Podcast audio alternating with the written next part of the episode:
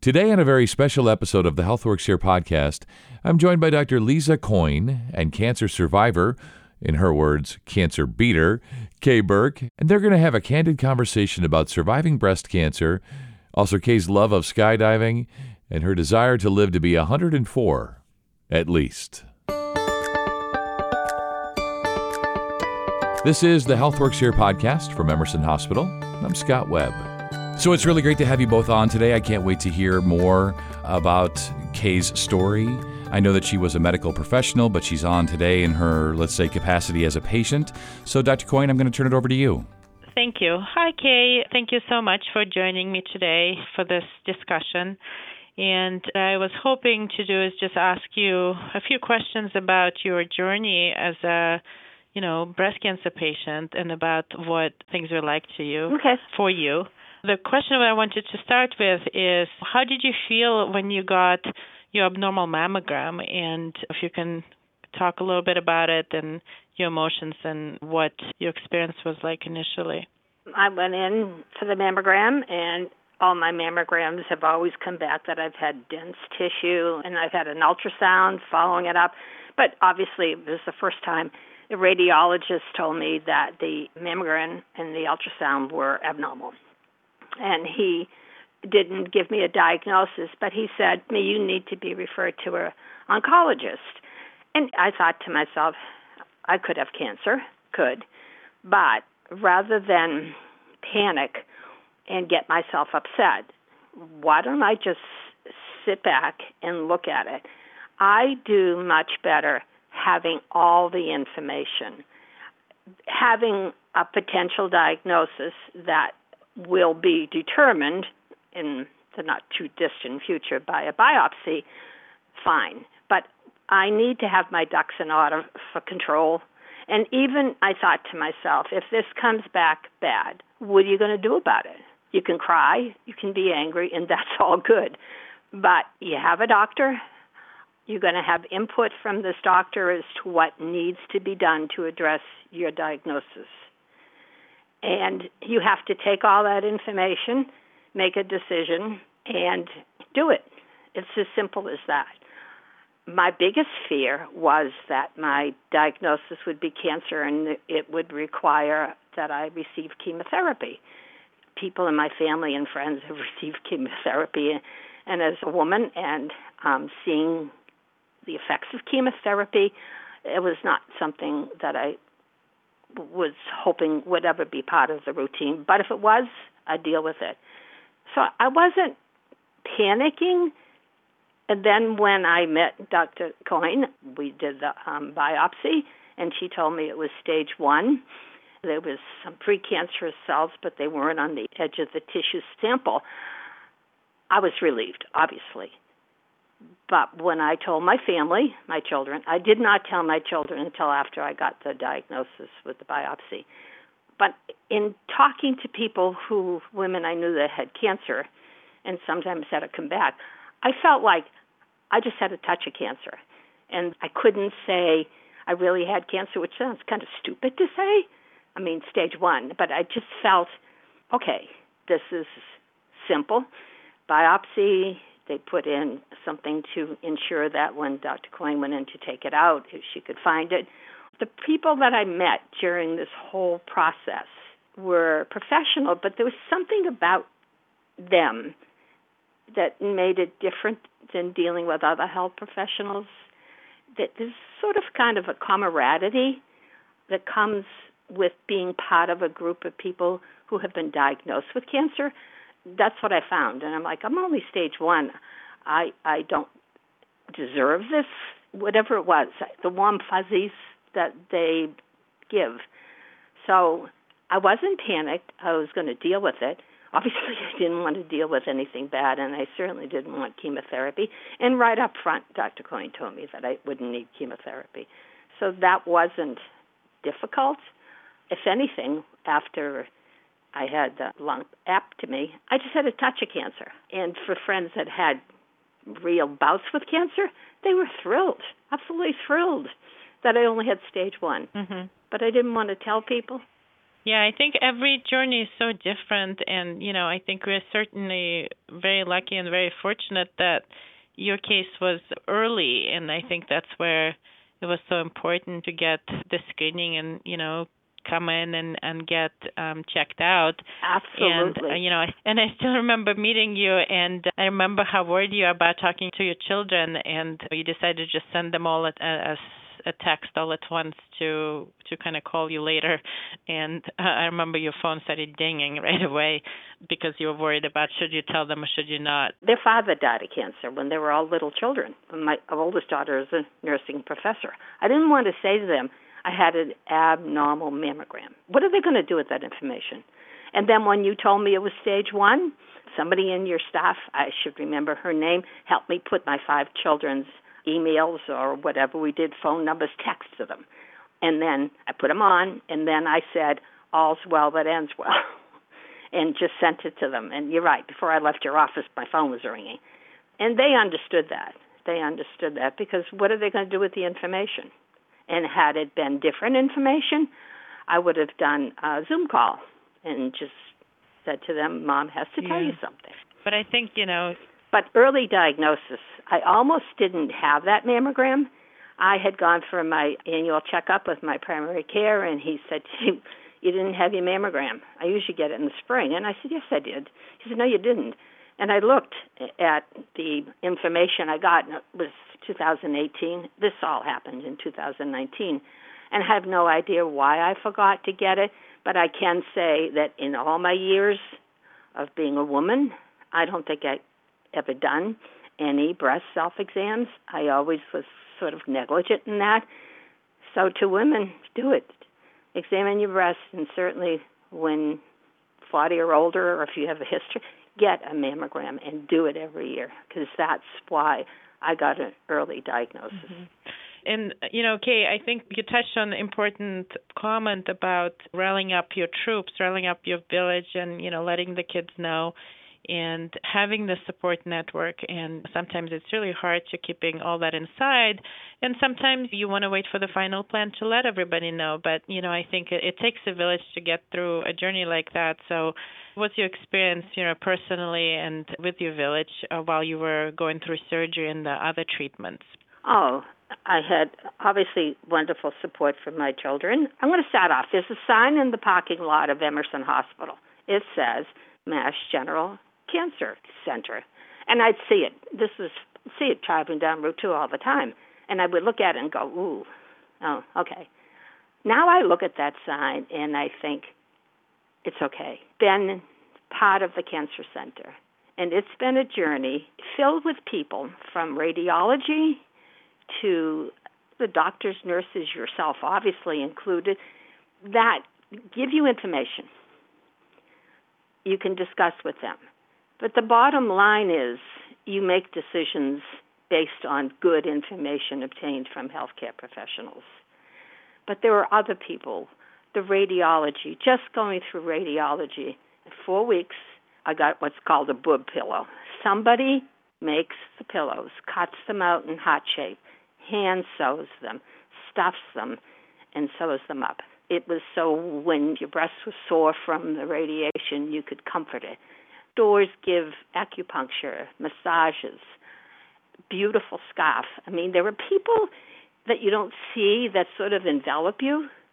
The same with the staff of radiology. In a couple of events, the puzzle. Sitting in radiology, you have your time slot. There's a puzzle, and it's got teeny pieces in it, and the picture on the puzzle is extremely intricate. So I would look at the puzzle, and I'd come in the next day, and it would be filled in a lot. So I just assumed that people in other time slots after mine was early, noontime, that they filled it in. But I got to be curious about it because none of us in radiology talk to each other. So one day an older woman came in, very elegant, sat down, and proceeded to put pieces onto the puzzle. And she had her back to me, just the way the room was set up. So I walked around so I could sit and look at her, because for some reason I was fascinated with this puzzle. The woman next to me, she and I started talking. She was stage 1, and we started talking about how we felt you know, like we just sort of kind of had a touch of it, and she was really upset. Her sister had been diagnosed with stage 3, and her sister was thrilled about her diagnosis. So we talked to the lady with the puzzle. All of a sudden, people in the room started talking, and the puzzle, and how to learn to put a puzzle together. And at the end of radiology, when you finished your course, you rang a bell and you left. But I can't explain the moments. They were really warm moments being there. So when I look at the sign in the parking lot, I think, I had a nice time there, which sounds strange, but I did. I never would have met the people I've met, never would have experienced sort of a warm feeling all the time. The nurses are appropriately funny. They really are funny. But if I were to have had a different diagnosis, I hope my attitude would have been the same. I would have been totally pissed at the cancer. And I would have said, okay, you're out. All right, Dr. Coyne, what do I need to do to kill this? But I also know from friends who've had cancer, you have your downtime. You have your sad time. You have your scared time. But I really didn't have that because I kept, it was stage 1. I am now 83 years of age. But my journey within Mass General Cancer Center, I can't say if I had to do it over again, I would do it. But I certainly had a journey with surgery, with the nurses, with Dr. Coyne, with decision-making, with people that I would never have met. That certainly changed my life. Does that make sense? Yeah. You know, I think coming in and seeing patients go through exactly what you described, you know, the acceptance, the anger, the frustration, and just rising to the occasion, fighting that hardest fight of their life to get to the other side. And, you know, I know you feel that you had a touch of cancer, but you went through a lot and, you know, you did it with such strength and power. I always am amazed by my patients and how they, you know, go through this with grace and resilience and grit. What I always want to hear from patients, and especially hoping that it will help other patients to kind of dig down deep in their belly to figure out how can they get that strength. So, you know, how did you cope? What helped you through the process? What are your words of wisdom from your long nursing career and your experience, your journey for the patients of what did you do and how did you take care of yourself? I know within every individual bond, there's a core strength. It just comes with being human and being born. Some people, that core of strength is covered up by abuse, by put-downs, by failures. So when something horrific happens in their life, cancer, they don't realize they had it, but they think you do have it. You do have dignity. You do have worth. You do have the ability to take information because the doctors know what they're talking about. They will give you information based on solid knowledge, that you can take that information internally. And for me, my strength comes from my belief that I'm a woman, I have dignity, and I have just got this in me that, and I need to have a certain control, so I'll take the information in, and what do I do with it? I want to survive. I want to live. Even if I didn't have a family, even if I didn't have anybody in my life, I have dignity and worth to the world. But I do. I have a family. I have people I love. I have friends. And I want to survive on my own and for myself. But I also want to survive for them. So just reaching inside, you can cry. You can scream. You can do whatever you want. And then when you're through, you say, okay, I'm going to let that out of my body, and I am going to just relax. You can fight the cancer, but I think my strength comes from a belief that there's somebody more powerful than me in my life. I think there's so many different belief systems, but ultimately it comes down to exactly that, is that you know, that strength on the inside, the support on the outside, and it's really being emotionally, trying to be emotionally in a good place through this. And there'll certainly be, you know, ups and downs, and it's a bit of a roller coaster for a few months. But it really trying to focus on the kind of the light at the end of the tunnel and really taking it day by day, because there's good days, but really to appreciate good days, you have to have bad days, because it's all perspective really in life. Life doesn't guarantee you good days every day. And life actually can change in a heartbeat. A cancer diagnosis changes your life in a heartbeat. But life can change in many ways in a heartbeat. Mm-hmm. And how did it change you? How did it change you now, you know, a couple years out? Do you feel different? Yeah. I always took things seriously. I don't control people because I did ask them. I said to my kids, is Mom controlling? You know, am I like that? And they go, it's difficult, Mom, to take care of you. It's difficult for you to accept anybody taking care of you. You have this thing in your head that it's you. And they're right. I have this sense of that I have to control that all that happens to me. But I can't be that way. I can be human. I don't have to be Mom that walks on water. I don't have to be a friend that has all the answers, because I don't. But I can be a lot more accepting of people who want to help me, where before I sort of was kind of standoffish.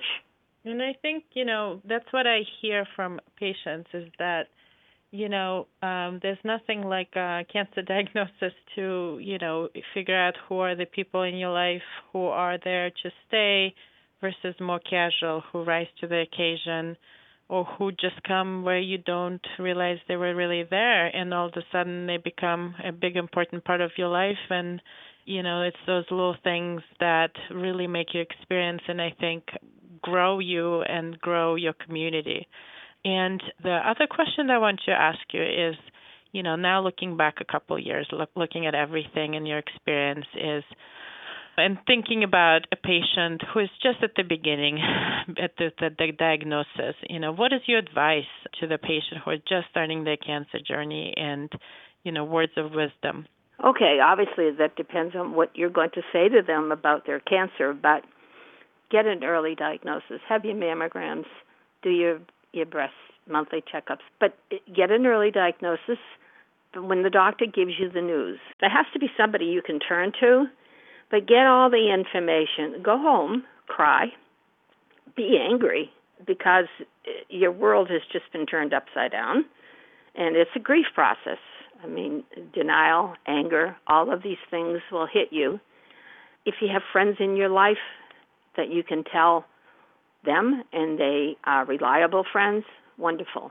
If you don't, I'm certainly sure that people in the world of cancer and people who have beaten cancer will certainly come to your aid. There's no question.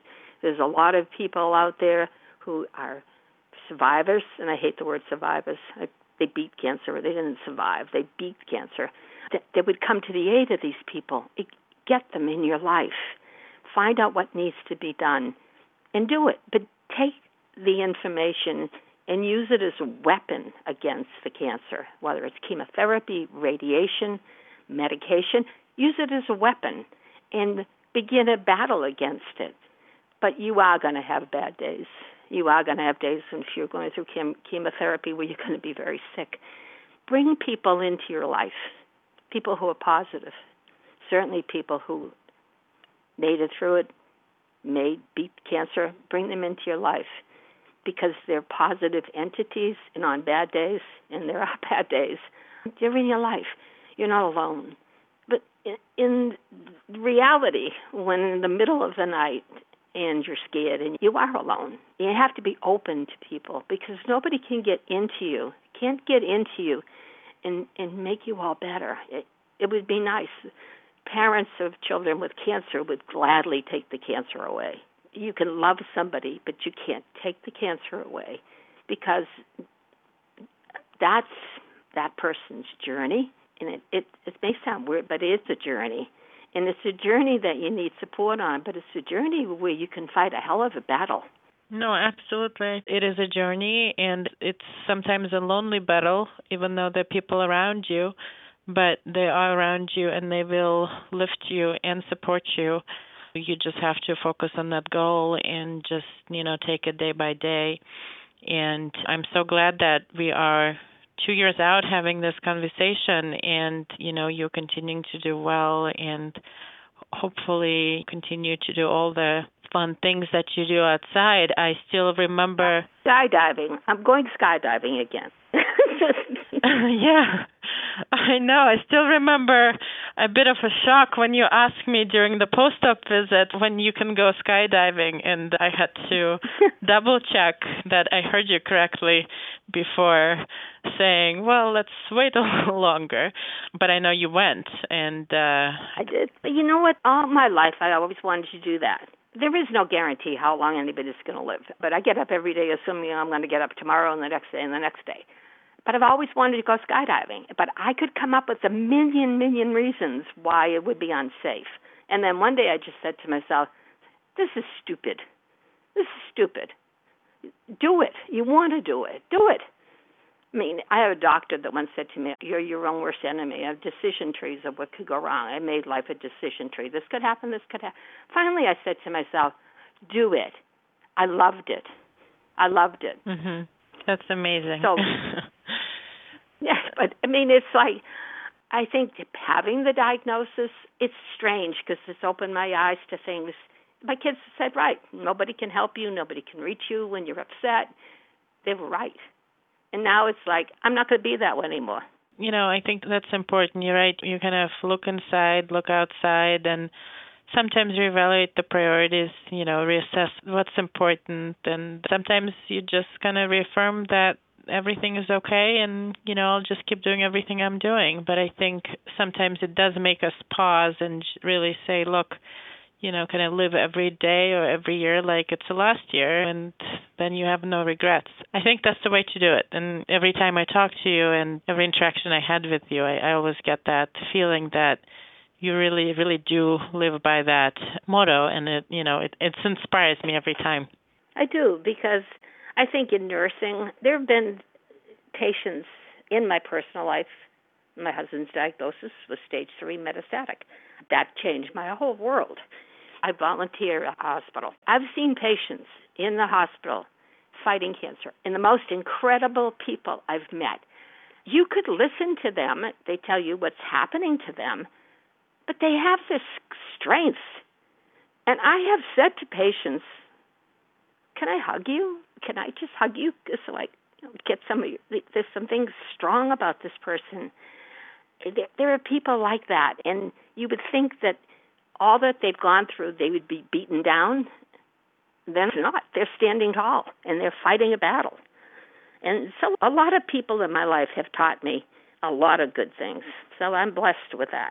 Yes, well, you're very lucky to have people like that around you. But my husband is ill, so a lot of things I can't do now. But I'd like to get involved with whoever made that, I call it my boob pillow, whoever made that pillow made it by hand. That was obviously made with love. The scarf is beautiful. I mean, those are things I keep. And I keep the pillow on my bed, not as like, oh, my God, I had cancer. I keep that pillow on my bed because somebody made it for me by hand. And it's a precious gift. It is a wonderful gift, and certainly extremely well thought of. Kay, do you have any other thoughts you wanted to share? Actually, there were a number of people when I did tell them, because they were close friends, they were like, you still have mammograms? And I go, what do you mean do I still have mammograms? They're in their 50s. And I'm like, you should be having mammograms. What are you doing? Oh, my God, I'm going to have a mammogram. You do things that are in the best interest of you and your health. You do them. You see a doctor, you get checkups, you do breast exams, but just take care of yourself. Women have a dignity that belongs only to womanhood. We are dignity. Know that you're precious. Know that you're special. Know that you're strong. But you have to take care of yourself. You have to look to see what you need. Go get checkups. Get mammograms. Do all the things that need to be done to keep you well. It's not that simple, but I mean, that's what you have to do. And know that you are really special. Mm-hmm. Well, this is such a wonderful message, I think, for everybody. men and women on different levels. And I know men have breast cancer, and it must be hard for them. Hard for them in this world. Yeah, but I think I so appreciate you taking the time to share your thoughts. Well, I appreciate your care. Oh, my pleasure. I will see you every year until you say goodbye to me. I can't live my life waiting for the cancer to come back. It's gone. It's gone. If I were maybe for different stage of cancer, that might be a different concern. But there was a beginning and an end to the treatment. It's done. I'm not going to relive it. I'm glad I'm here. I've got a new appreciation. I'm more open to people caring about me. Life, just live it. Just live it. Yes, it's very precious to live, and don't waste a second. I think that's very important. And I'm always happy to see you, but hopefully we'll continue to have it as a casual social visits. But, should we need to do anything, we'll certainly take care of you. We'll cross the bridge when we come to it, if we come to it. Absolutely. This conversation has been such a gift for me, Kay, just hearing your whole journey and knowing that you're a cancer survivor, and also you jump out of airplanes and you want to do it again and you want to live to at least 103. No, 104. I have a 104. Daughter. Gotcha. Uh-huh. No, I have a granddaughter who's on the autism spectrum, and during COVID, when she finally got to see me, she started crying, and I said, "What's wrong?" And she said, "I don't want you to die." And she was really upset. I said, "Grandma's going to live to be 104, and her older brother went, "Grandma," and I went, "Well, at least if I'm not drooling or sitting in a wet diaper, I'm game for 104, but I'm going to live to be 104 at least." After hearing this story today, Kay, I wouldn't put it past you. Dr. Coyne, your expertise, your compassion, Kay, your amazing story, really inspirational. Thank you both. Thank you. You're welcome. That's Dr. Elizaveta Ragland-Coyne and Kay Burke, and we thank them for their time. Visit emersonhospital.org/breast health for information about Emerson's comprehensive breast health program. And thanks for listening to Emerson's HealthWorks Here podcast. I'm Scott Webb, and make sure to catch the next episode by subscribing to the HealthWorks Here podcast on Apple, Google, Spotify, or wherever podcasts can be heard.